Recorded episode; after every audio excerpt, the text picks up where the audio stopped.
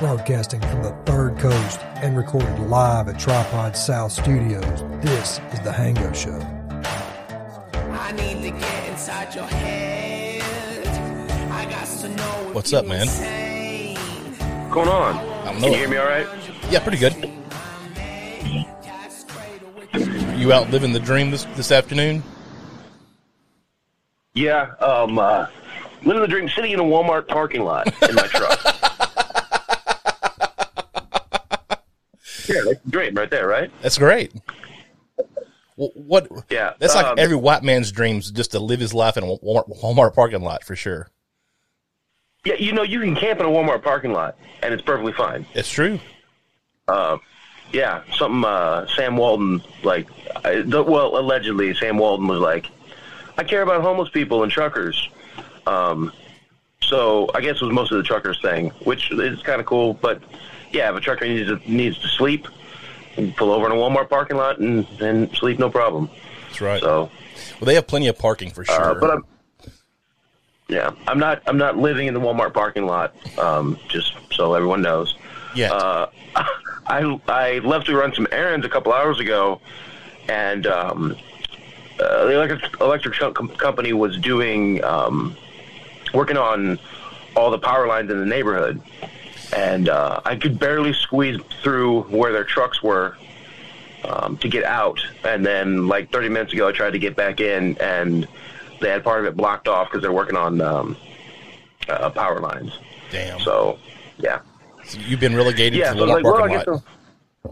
I guess we'll go down the street and sit in the Walmart parking lot. Sure. So. We'll do this show anywhere, as long as I can get you on here. Yeah, well, we're doing it. Hey, everybody, welcome to the first episode of Hango and the Wizard in the afternoon for your afternoon drive time. I'm your host, Hango Wood, and, of course, I have... the Suburban Wizard himself, Matt Hulme, on here with me. How you doing, Matt? Pretty good. Sitting here in the afternoon, watching traffic, watching what's going on. Traffic. Weather and traffic on the 15. Here with Hango and the Wizard. That's it. You got to watch out there on what's the interstate there? I-70. Yeah. Yeah, you got to watch out for you got mattress in the lanes there on I-70 northbound, or westbound. So be careful. Mattress in lanes. Mattress in the lanes. Yeah, that's an everyday occurrence. Isn't it? Apparently, it is. It's in L.A. You listen to like old L.A. like traffic reports. It's mattress in lanes. Car broke down. It's. I don't know how anybody could live in an area like L.A. or New York or Boston, just major transportation hubs like that. The traffic would just drive me up the wall. The only experience I've ever had with that, because I've never driven in L.A. Or New York. I've never been to New York, but it is Atlanta. Getting into and out of downtown Atlanta on the freeways, from what I remember as a kid, because I had family that lived just south of Atlanta, and you have to spend it's a 12-hour drive. The last 2 hours is sitting 30 minutes outside of Atlanta, and in the middle of the afternoon. Trying to just get through. It's crazy. It's needless. It's just number one. Atlanta has become famous just for sprawl. It's like one of the worst planned cities ever in the history of ever. A few years back, a friend of mine was getting married to a girl who lived in Alpharetta, and they invited me and Tink up for the wedding. And so we're going there, and this is before we had GPS and the Jeep Wrangler I had at the time. And so getting there was no problem. This is all interstate, all the way to Atlanta. When we got into Atlanta, I told Tink, like, get the MapQuest pages out and start reading me instructions, because a lot of those exits were just one on top of another. You get on one part of the interstate, and you have to get off onto a roundabout or a cloverleaf or whatever. And you have to be Johnny on the spot when you're going through Atlanta to make all those exits. Yeah. Well, I mean, one of the guys who planned all that. Did you hear about this? The guy who's was the president of their transit authority who jumped in front of a train last week. No, holy crap! Yeah, Yeah, no, the guy who's in charge of like their, I guess their subway system, jumped in front of a train and killed himself like 3 or 4 days ago. I have no reason why. No one knows why. Just there's like a 50-year-old guy had been working for them for 25 years. Had just 3 years ago had been made the president of the whole company. Was running transit for Atlanta and just jumped in front of a train. They finally got to him. Yeah. Highly suspect. Yeah, it sounds pretty weird for sure. I wanted to talk to you. So I got like a few points here to hit on. All right. How's things in the kitchen going? I know it's been like everybody else, has been a pain in the ass. Yeah. So restaurants right now are, I think we were coming out of the labor shortage that we had. It was quite intense. Just could not hire anybody. Just kept, going up and up and up as far as what we started people at. Hired 3 people last month. 2 of them quit. 1 just stopped showing up. And then the other guy who I hired as a sous chef, great pedigree, good background, good references. Thursday this past week, he called me at 8 a.m. He's like, I can't come in. I'm done. I can't work here anymore due to personal reasons. So yeah, the ride never ends with that, but like, the kitchen's it's going good. Today's still my only day off, but I think things are getting better. Wages have definitely gone up, which is a good thing for people who work in this industry, and it's been something that restaurant owners and restaurateurs have had to really face the music. You can't pay somebody $12 an hour to do a shitty job anymore, I'm hiring people at like 18 now. Yeah. So, which is good. It's great, especially for your need to make a living too. It's great for your area, especially a bigger, more populated area.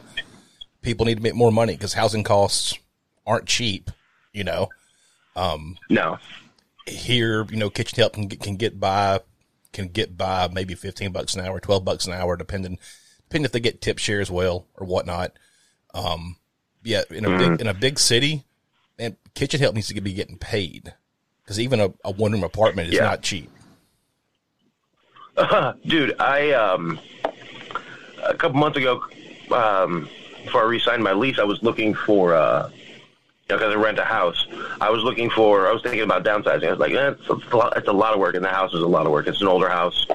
And so I was looking at apartments, and I'm paying $1,000 a month to rent the house, a 3-bedroom house with finished basement, the nice yard. Not it's a small house, but it's it's a decent little house.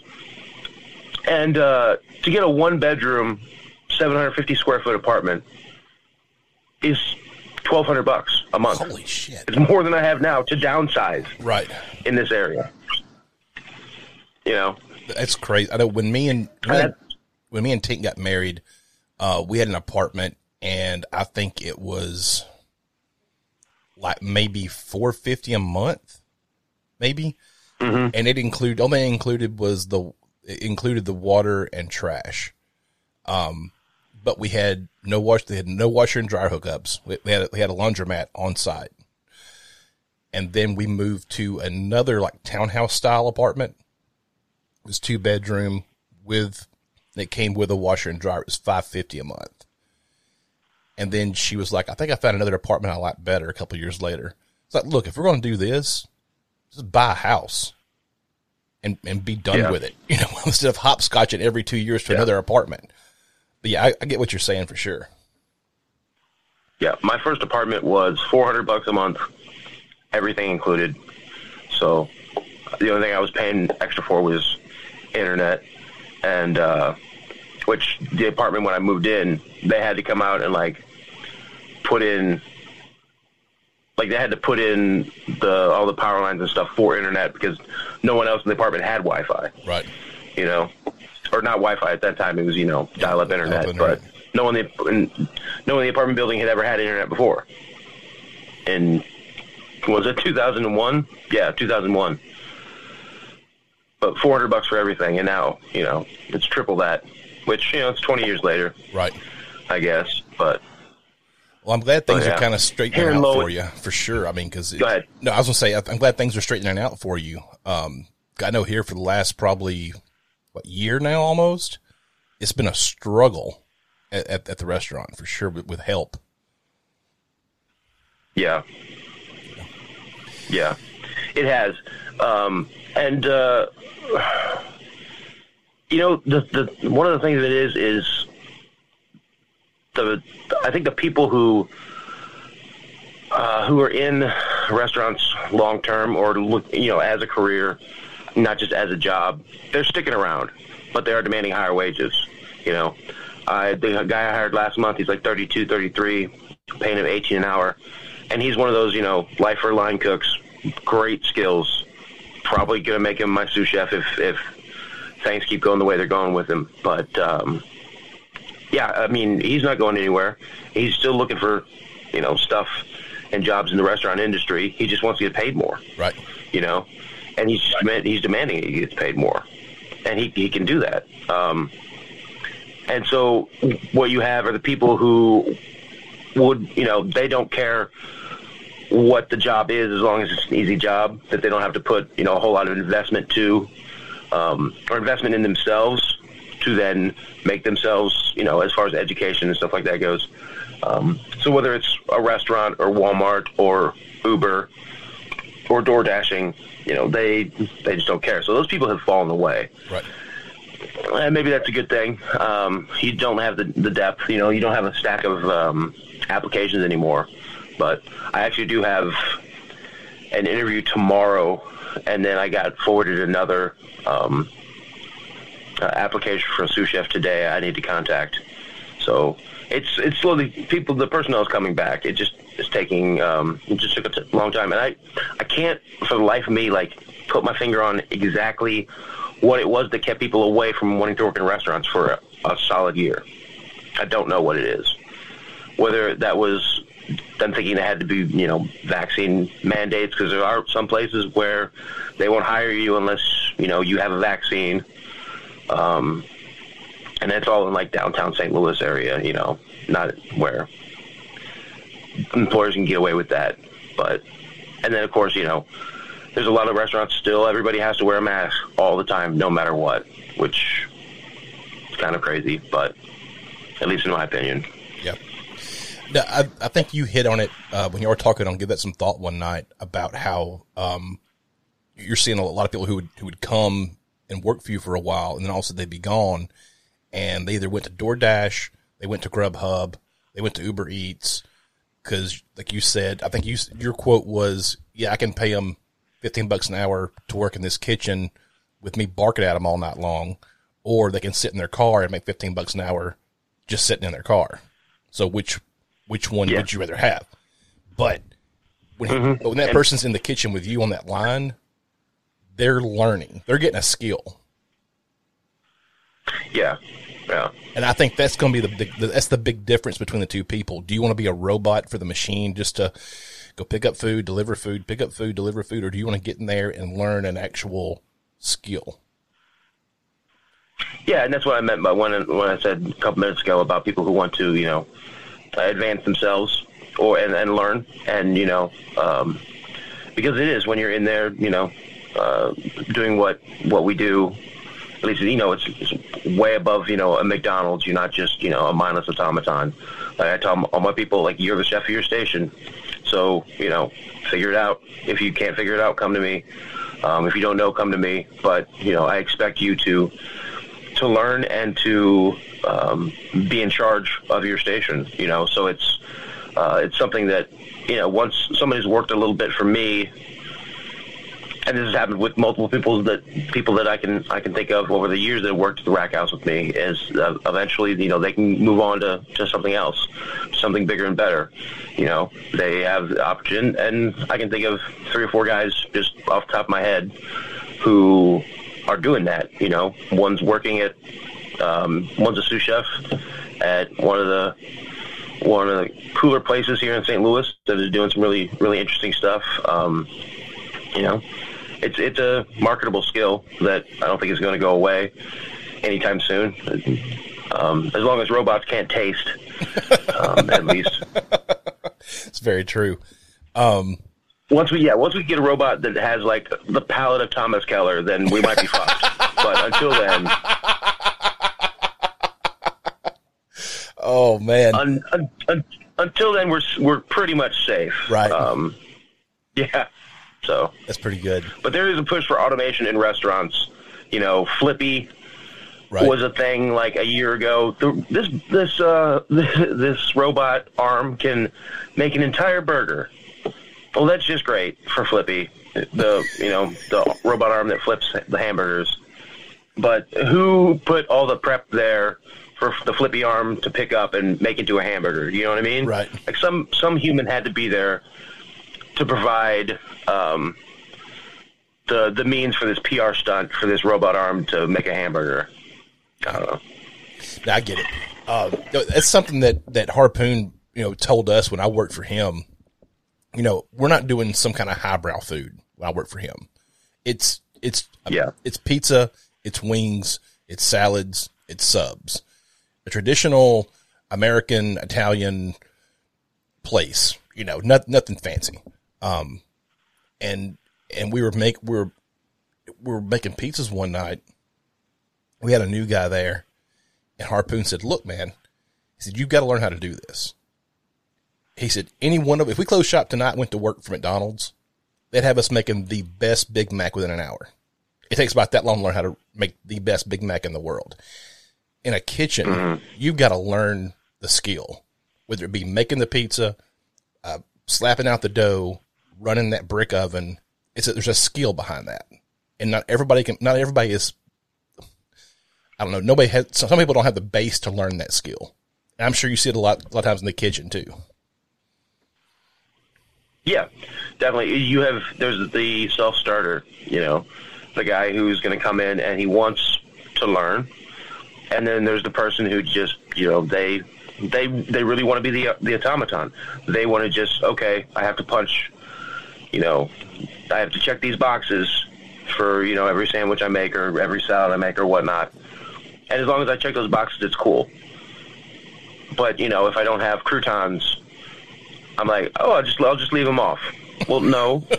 The self-starter was like, okay, I know how to make the croutons, so I'll make the croutons. But the automaton, unless you tell them, hey, make croutons, they're just not going to make it. Right. They're just not going to do what they know to do and just assume that, it's okay. So there's a big difference between the people who you can tell want it and want to work and want to put it in their best effort. I liken it to the person who's going to spit in your food versus the person who isn't. The person who's going to spit in your food has no respect for you, their job, or themselves, right. In my opinion. Because it's not about, oh, I'm going to get back at some jerk customer. But no, am I going to do the best I can on every dish? Am I going to make it right? Because it's not about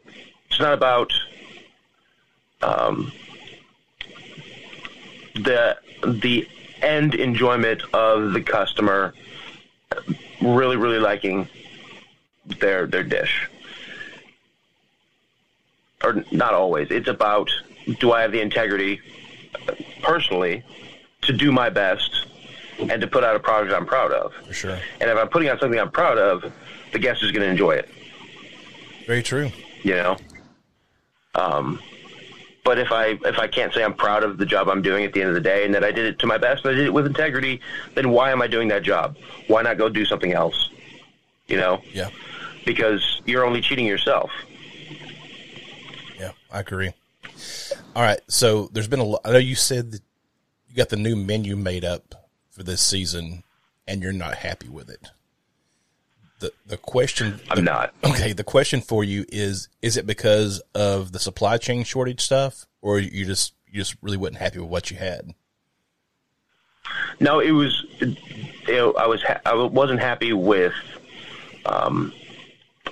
it was because of employment issues. Oh. So it was a month and a half ago when we came out with the new menu for winter. I had to not cut corners, but I had to oversimplify things. Yeah. Make it so I could run what would normally be a 3-cook line with just 2 cooks. And I had to dial back on a lot of like elevated things we do. Like I took the duck dish off the menu, which is the first time in probably 4 years we haven't had duck on our menu. Just because it's a complicated thing. It's not a complicated thing, but it's a very technical thing to cook, to pan sear and then roast a duck breast in like, you know, a 12-minute period. You gotta have to babysit it. You have to watch it, a lot. So it's not easy. So yeah, it's just not, as good as the menus that the Rackhouse has put out in the past, and it's overly simplified. It's small, which isn't a bad thing, but when, you know, 10 to 12 entrees is what you want to be at, and we're at like 8 right now. Okay.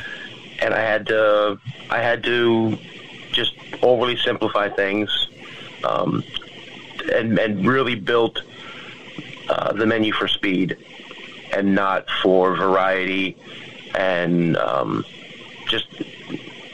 don't think it's interesting. It's flat. It's kind of basic for what we do, you know. And it's something I had to make peace with because it's not what I want, you know. But it's something we needed to do because ultimately at the end of the day, I have to make money. Yeah. And if I have a menu that 3 people can't execute on a Friday and Saturday night, you know, if we can only do 60 people where we would normally do 150 people because the menu I refuse to adapt and change, then we're not making money and I'm not going to have a job for very long. So that's one of the things that that is challenging about working in a restaurant, about being a chef or a restaurateur, is that you really have to adapt to the market. And that's true in a lot of professions. But over COVID, there's so much, like it seems like every other month we have to change how we approach normal everyday business because things just are wildly different, you know, from month to month sometimes. And it's not, you know, I don't think it's a blow to my integrity as a chef. You know, is my creativity. First off, I'm not that pretentious. I don't consider myself to be a particularly talented chef, but I know what I know, and I know how to execute what I know. And as long as you can make things taste right and taste good and have the plate look appealing, then people are going to think that you're the greatest chef in the world, you know? And as long as you execute those things correctly, but it's just, you know, I know things and I know how I'd rather be doing them, and we're not quite doing it that way. But you know, once we get staffed up, once we get everybody back in their places, you know, I will be changing things back to the way they were a year or so ago, and maybe I'll be happy with it. I'll be happy one day. Maybe. I don't know. Fingers crossed. I'm also that guy, like, yeah, but see, I'm also that kind of in the kitchen, and I never thought I would be this type of person. And I think maybe it's the job and the love for the job, the love-hate relationship I have with the job that has molded me into it. But, like, I'm never 100% satisfied with any dish. And yeah, I will have, every time I do a new dish, I always make a mock-up of it, like, and then give it to the servers, show, you know, all the front of house staff, okay, here's what the dish is, here's what the components are, here's how to sell it, here's how to talk about it. And it seems like every time, you know, I come out with one and they really, really like it, I'm always like, oh, thanks. And then I'm like, yeah, I'm not super happy with it, but here it is. And someone will be like, what? No, it's, they'll say, what? No, it's great. I love it. Well, oh, okay. Yeah, no, it's good and I like it, but I can also see angles of how it can be better. And that constantly never being quite, I don't want to use the word satisfied, but just always thinking you could do more, do it better. You know what I mean? Like every dish you put out is like a practice run for the next dish, and that's a practice run for the next dish. And maybe one day you'll create the perfect dish and you'll be happy. And then you probably get hit by a bus the next day. Or jump in front of a train.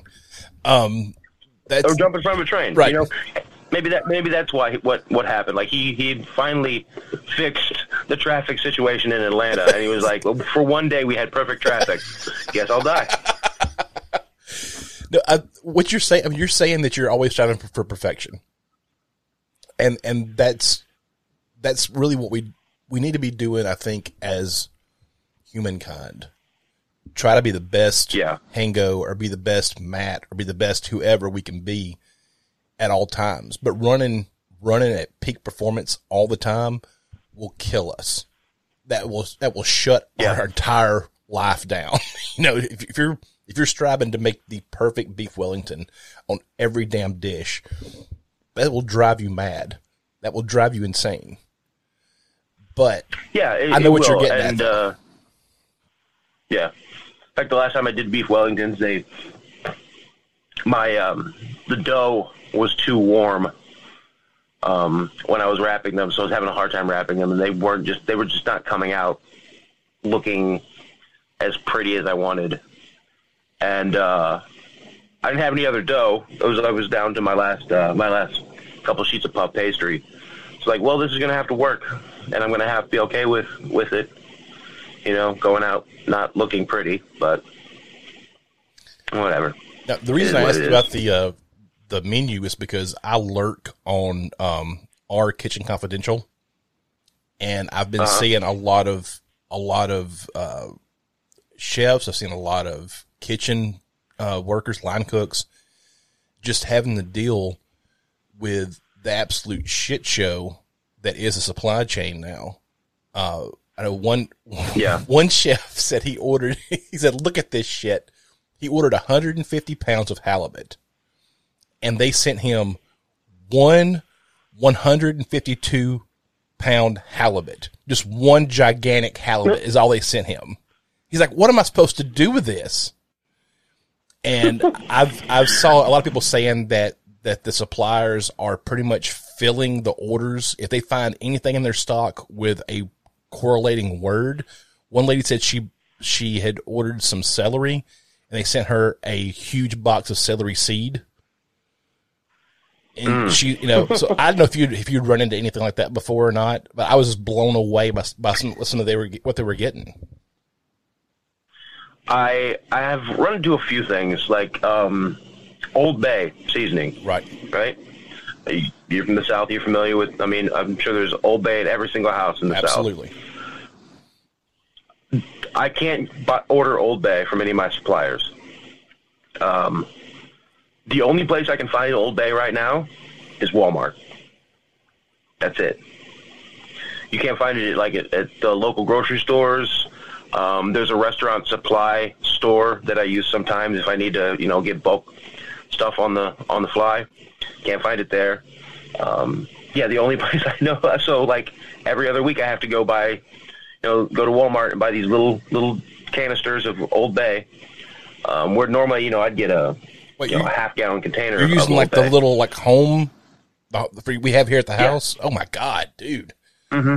Yeah. And I go through a lot of Old Bay. But, yeah, that was an issue. Seafood I can still get, but the prices on seafood are insane. Right. It's super insane. I had I ordered 150 pounds of scallops for New Year's Eve. $800 worth of these bay scallops, frozen, tiny little frozen bay scallops, because the nice big fat scallops are super, super expensive. And I went through maybe 20 pounds of scallops on New Year's Eve. So now I'm sitting on a bunch of scallops in my freezer, and it's my fault. I ordered too much, but yeah, seafood prices are insane right now. And I'm not sure, it's been that way for 2 years. I think that's, you know, just the world we live in, places being overfished and underfished, and regulations in the seafood industry are needed, but also there's a lot of environmental hippies who get involved where, you know, waters who have been fished responsibly for generations, and then they get involved and say, oh, this one tiny little clam, their population has gone down, steadily decreased over the past 5 years, so we have to shut down, you know, it's being overfished. Well, yeah, but also no, because, you know, you have fluctuations in populations all the time when it comes to, you know, wildlife and fish and stuff like that. You know, you'll have a 5-year lull where, you know, these clams don't reproduce because you have a 5-year trend of colder water coming through there, and they don't reproduce as much in colder water. But then you'll have a warming cycle, and then they'll go crazy, you know. And these regulatory industries don't always account for that. So I think that's one of the reasons why seafood prices are the way they are. Well, me and you talked one night about the price of crawfish. I told you it's almost $3 a pound here, and I said I've never in my life ever seen crawfish at $3 a pound. That's ridiculous. Yeah.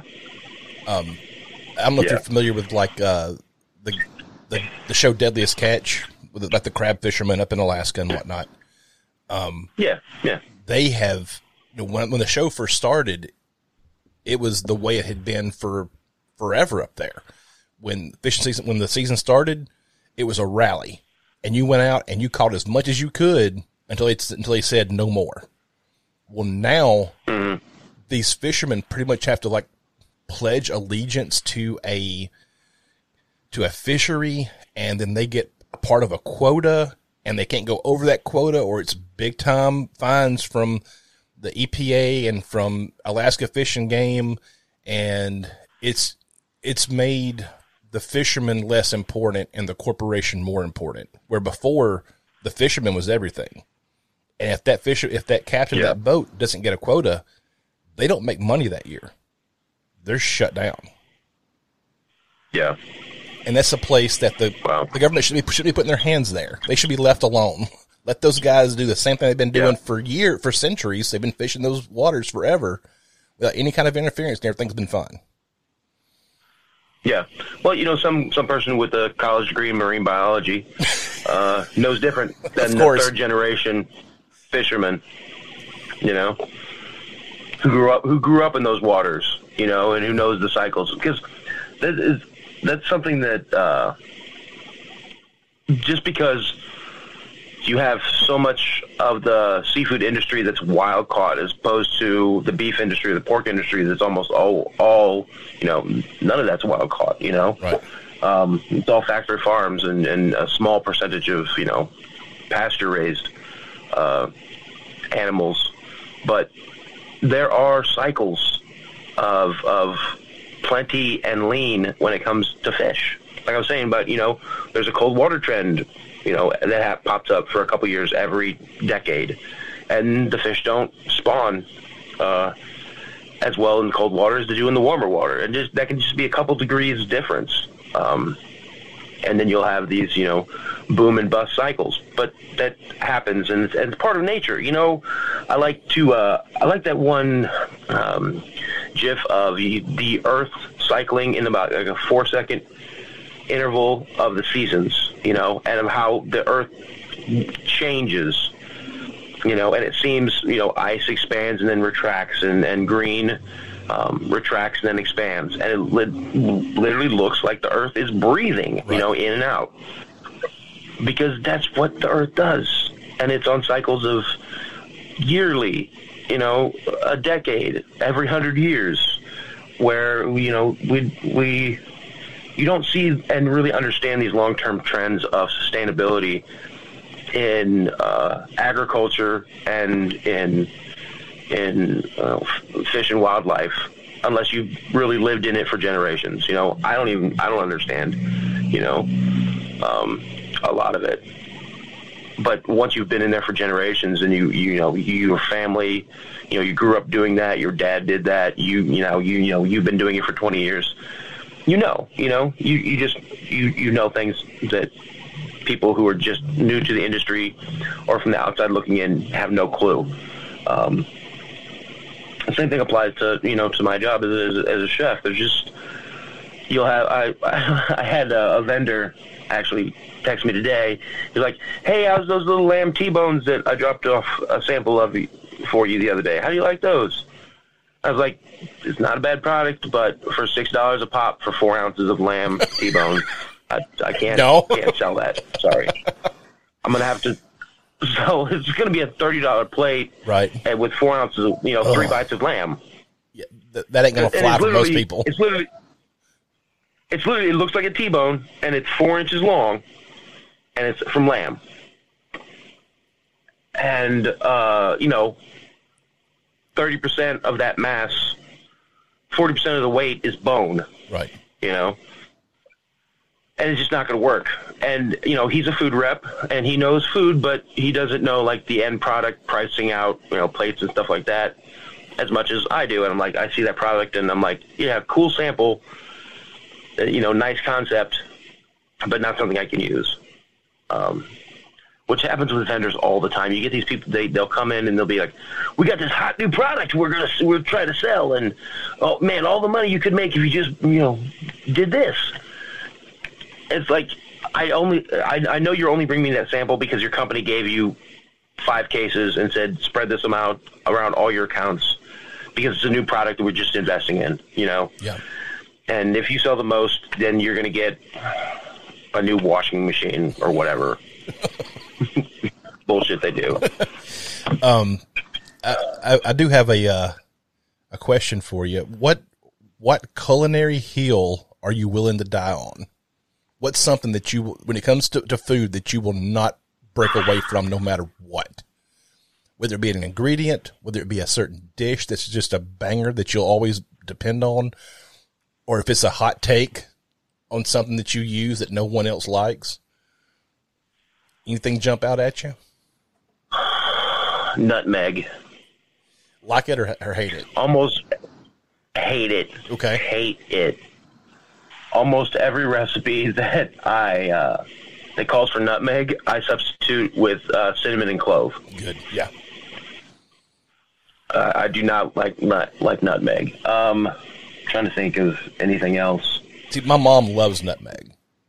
I can take it or leave it. Yeah, but she believes in no, I'm sorry, I'm wrong. It's not nutmeg. Paprika.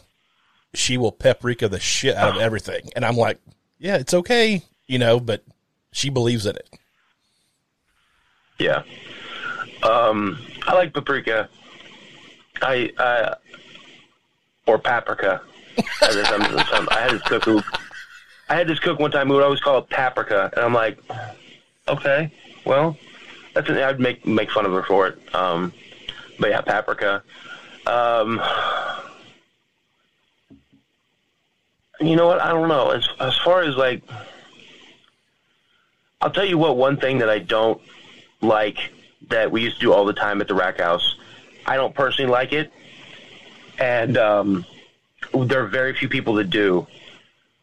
The chef I used to work for, absolutely love it, but sweetbreads, kidneys, livers, lymphatic systems, brains, that kind of thing. You're speaking my love language now. Kidney and liver. He would always want to do something with kidney and liver all the time.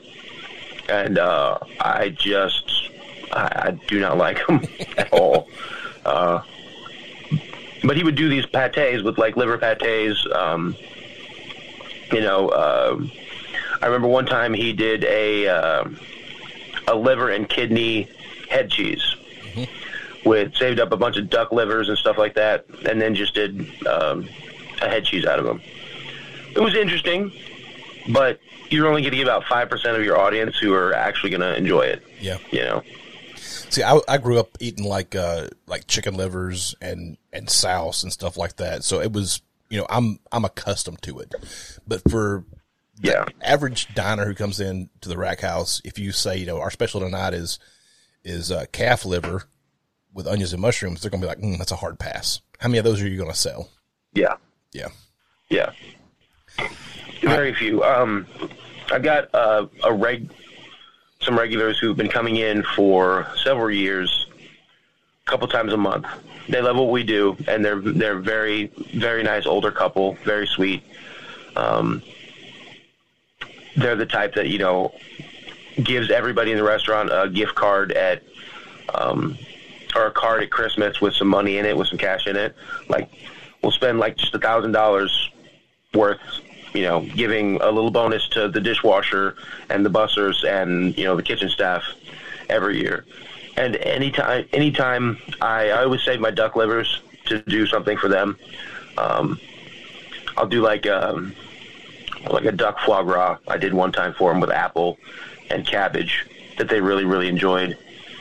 So that's kind of what I'll do, because I know that they really like that kind of stuff. And I'll be like, hey, I'm doing this dish because I see they have a reservation for tomorrow night, and it's just for them. And I tailor it just for them, and they absolutely love it. And I'll say, okay, I have this on hand for anybody else who wants to order it, but I know I'm not going to sell any more of them, you know, especially in the St. Louis area. People don't understand. I mean, I get liver and onions and kidney and all the other stuff, the sweetbreads that people enjoy.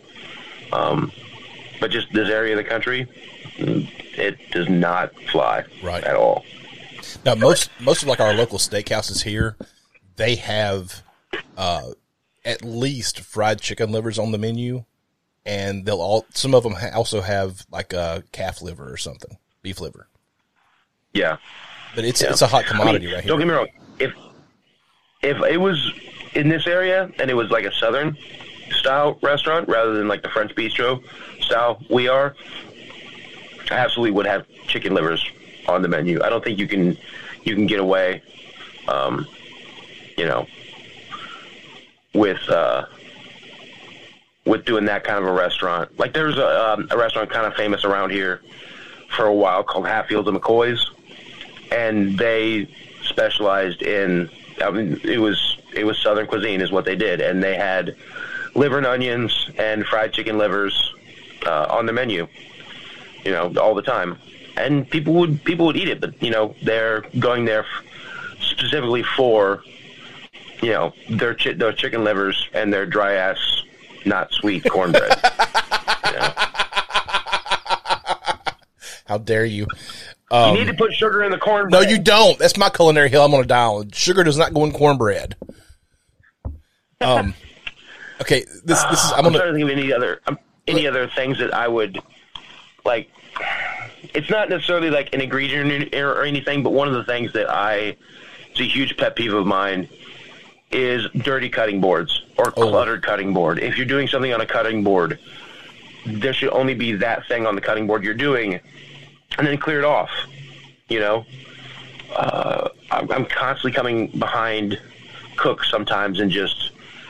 You know, or I do this a lot where I'm showing somebody how to do a dish that they've never done before, and I'll say, okay, step one. What's step one? And they'll be like, oh, I don't know. I'm like, clean off your fucking cutting board. Get everything off the cutting board except your knife and a towel. That's always step one. That's step one. Every fucking dish. I agree. This is just a sanitary thing, especially if you're cutting like poultry. You don't want to have other food there causing cross-contamination or something. Yeah. All right. I know you have a disdain for certain foods, and those tend to be – we always had, like, trendy foods. Like, a few years ago, it was bacon. And then about 3 or 4 years ago, it was avocado, which you hate for some reason I don't understand. Avocados are delicious food, and you just take giant shits on avocados. What's your issue with avocados? I don't live in Mexico or Southern California, so the avocados. It's true. The avocados I get in the grocery store, they're always hard, always rock hard, and you have to take them home and you have to let them sit for like 3 days, and then you have about a 4-hour window between where you have nice soft avocado and brown goop. So it's and that's one of the things that kind of bugs me. Well, we talk about supply chains, but that has bugged me about like supply chains and stuff. Is it's great to have this, connected world where I can get fish from Nova Scotia or Norway and have it from the water onto a customer's plate in 5 days. That's awesome. But there are some things that you have to pay attention to what is local, what grows local, what is enjoyed locally, and something like an avocado is not meant to be consumed outside of California and Mexico. It's not. I'm sorry. I love avocados. I'll eat them every damn day if I had a chance. I love them. But like you said, you have to kind of babysit them and make sure they're at the peak performance before you tear into them. Yeah, and then my other beef is with avocado is the same beef I have with lobster. It's just what does avocado and lobster taste like? It tastes like whatever the fuck you're eating with avocado or lobster. I'll say avocado, creamy, nutty, rich. But to me, if you put anything with avocado, you get creaminess and richness, but that's it. There's no other distinct flavor that you're getting from the avocado itself. So that's just my personal beef with it. Is doesn't have a whole lot of flavor. But doesn't that make it more versatile? Doesn't make it what? Does that not make it more like a more versatile food that you can kind of put it with anything without messing up the flavors? No, avocado, you can do a whole lot with avocado, but there's also, I don't feel like it adds anything to a dish other than, wow, there's avocado in this. I got you. That's just my person. It's nothing. It's just there. I get it. That being said, one of the dishes that I do, I haven't done it in a while, but one of kind of my signature dishes is ahi tuna, cooked medium, with a sesame seed crust, an avocado puree that I put some sour cream in. So this nice, smooth, rich, silky, lime green puree. And then I do pineapple and bacon chutney. Mm-hmm. With some like roast tomatoes and stuff to just accent, like roast cherry tomatoes. And it always sells like gangbusters. People love it. And it's a good dish. And I enjoy doing it. But at the same time, most of the flavor is coming from, it's tuna, so it's delicate. So you don't want a whole lot of strong flavors, At the same time, the pineapple acid helps to bring a lot of pop to the tuna itself. Plus the tomato in there with it. It's a nice little mix of flavors for sure.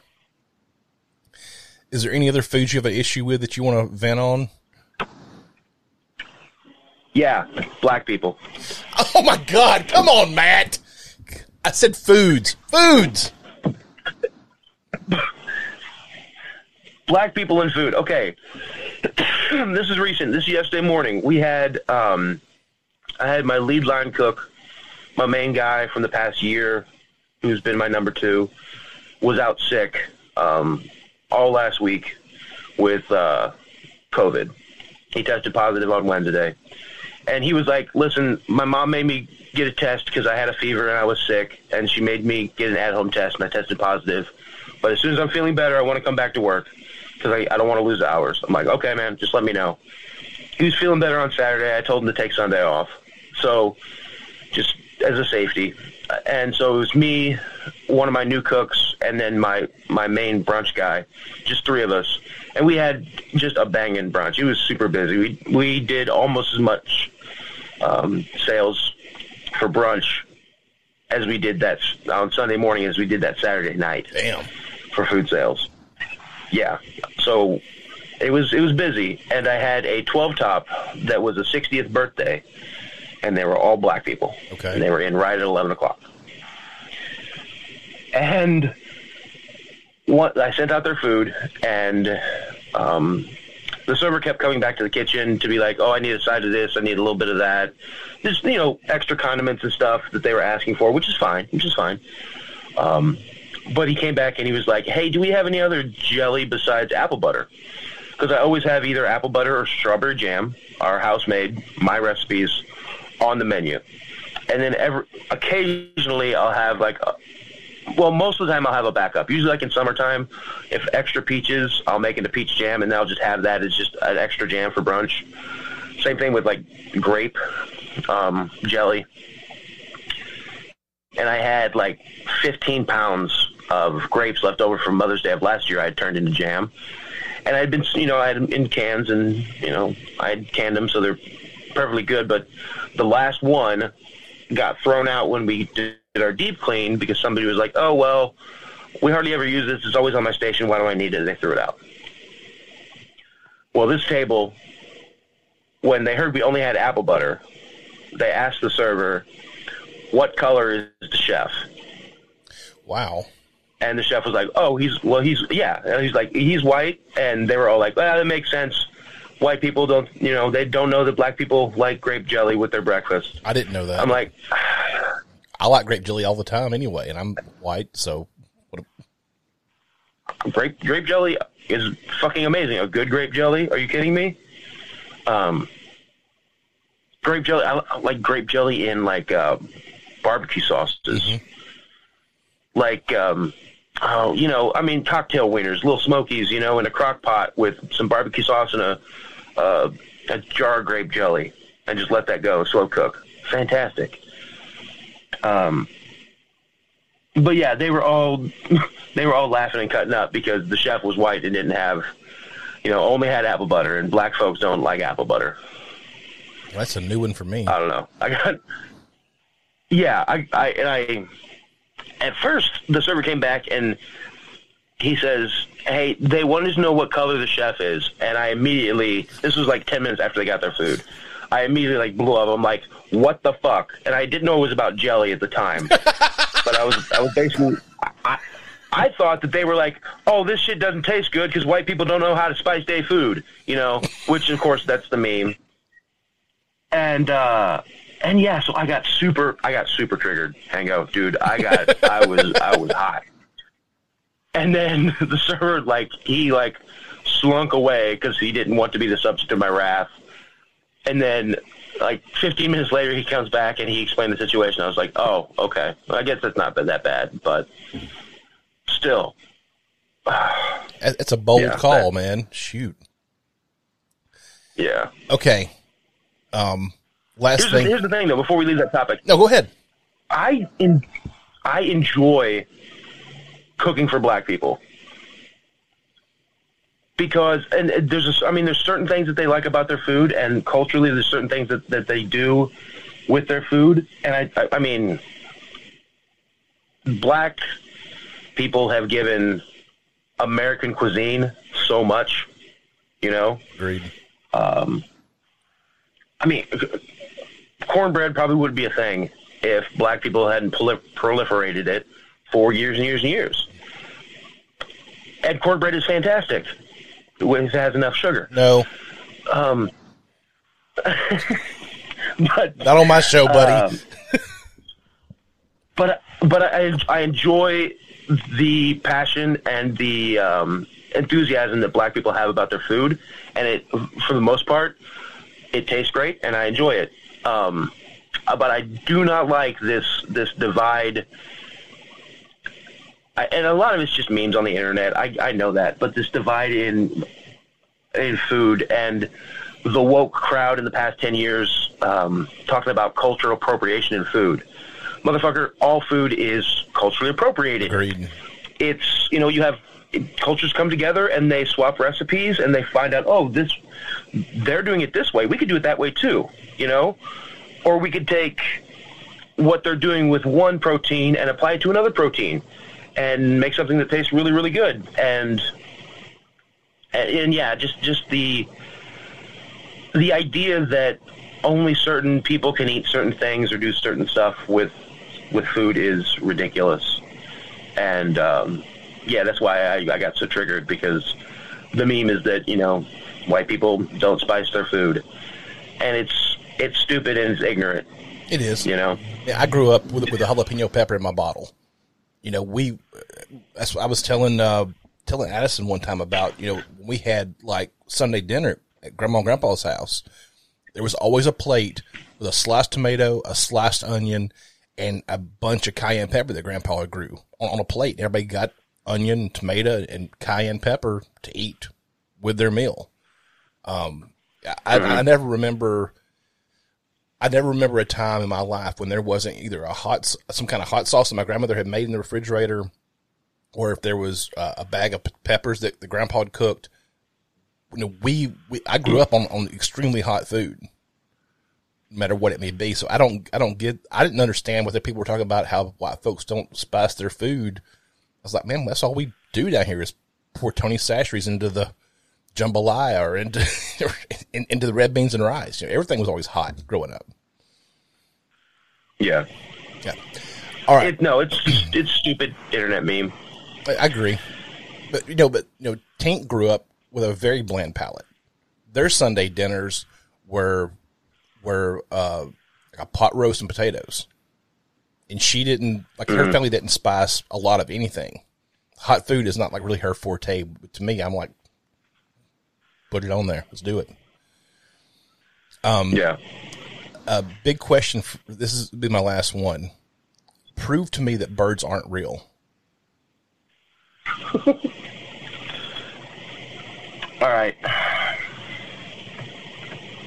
And for those who don't know, there is a conspiracy going out that birds are not real. They're either a drone developed by the government or they're some other worldly being. I just want some proof. Well, here's like a lot of conspiracies. You don't know so much get proof as you do conjecture. Okay. You know?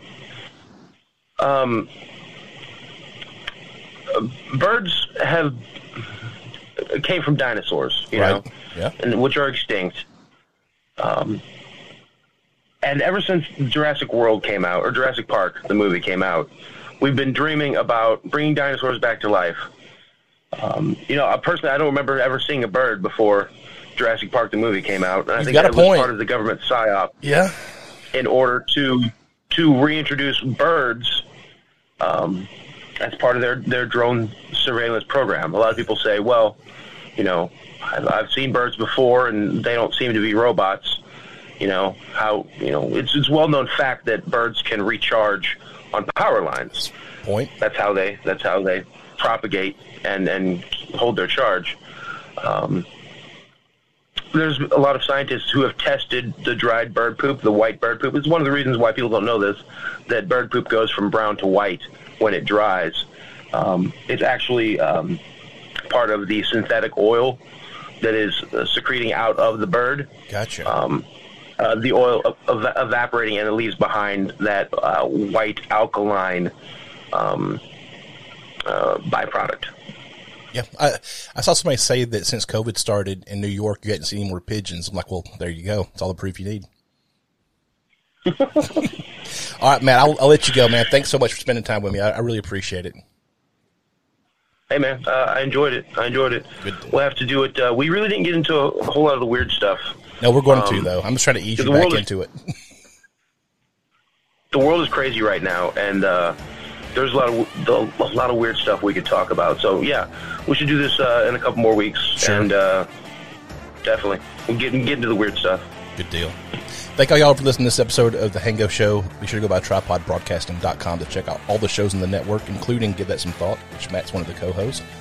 Also, be sure to go by eables.com, E-A-B-L-E-S, to save 15% on some premium CBD with a promo code HANGO. Also, go by mydelta8.com. Matt, man, I love you, brother. Thanks for spending time with me today. I appreciate it. Much love, Hango, to you and to yours. Thank you so much. I can't wait till next time we get to hang out again, man. For sure. Thank all y'all for listening. I love all y'all. We'll see you next time. Bye.